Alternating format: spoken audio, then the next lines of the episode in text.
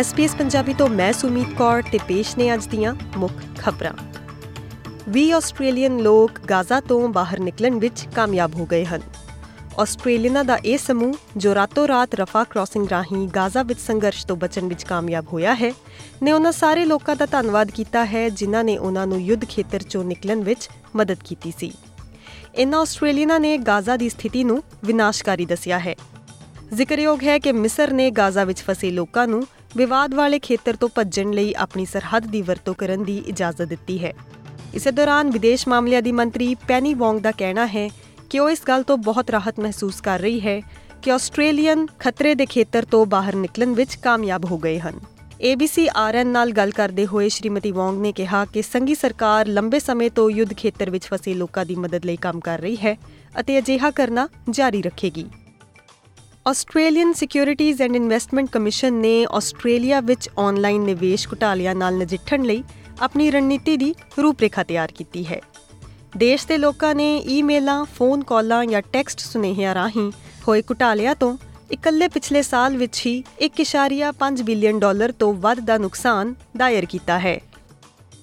Kmart ਨੇ Australian communications ਅਤੇ media authority ਦੀਆਂ ਕਈ ਚੇਤਾਵਨੀਆਂ ਦੇ ਬਾਵਜੂਦ 2 ਲੱਖ ਤੋਂ ਵੱਧ ਵਾਰ ਸਪੈਮ ਕਾਨੂੰਨਾਂ ਦੀ ਉਲੰਘਣਾ ਕੀਤੀ ਹੈ।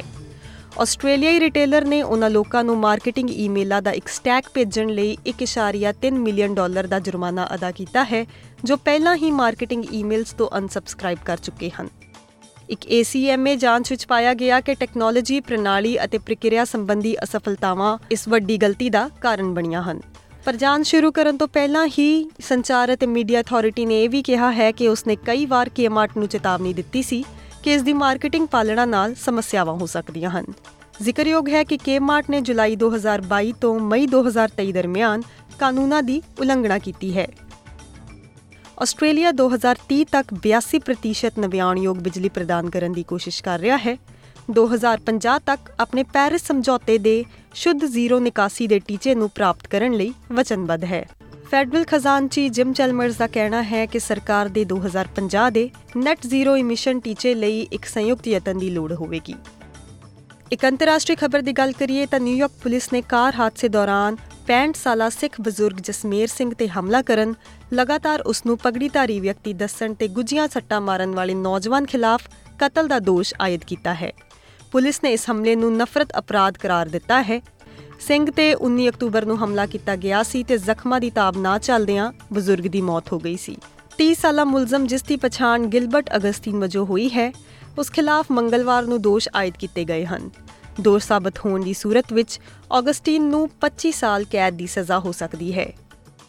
ਖੇਡ ਖਬਰ ਵਿੱਚ ਕ੍ਰਿਕਟ ਵਿਸ਼ਵ ਕੱਪ ਦੀ ਗੱਲ ਕਰੀਏ ਤਾਂ ਪਾਕਿਸਤਾਨ ਨੇ 7 ਵਿਕਟਾਂ ਨਾਲ ਜਿੱਤ ਹਾਸਲ ਕਰਕੇ ਬੰਗਲਾਦੇਸ਼ ਨੂੰ ਇੱਕ ਰੋਜ਼ਾ ਵਿਸ਼ਵ ਕੱਪ ਦੇ ਸੈਮੀਫਾਈਨਲ ਦੀ ਦੌੜ ਵਿੱਚੋਂ ਬਾਹਰ ਕਰ ਦਿੱਤਾ ਹੈ।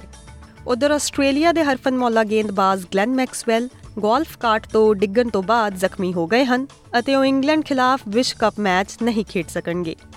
ਸੱਟ ਨੂੰ ਗੰਭੀਰ ਨਹੀਂ ਮੰਨਿਆ ਜਾ ਰਿਹਾ ਅਤੇ ਮੈਕਸਵੈਲ ਨੇ ਹਲਕੀ ਸਿਖਲਾਈ ਵੀ ਦੁਬਾਰਾ ਸ਼ੁਰੂ ਕਰ ਦਿੱਤੀ ਹੈ, ਪਰ ਇਸ ਸ਼ਨੀਵਾਰ ਨੂੰ ਹੋਣ ਵਾਲੇ ਮੈਚ 'ਚੋਂ ਮੈਕਸਵੈਲ ਬਾਹਰ ਹੋ ਗਏ ਹਨ।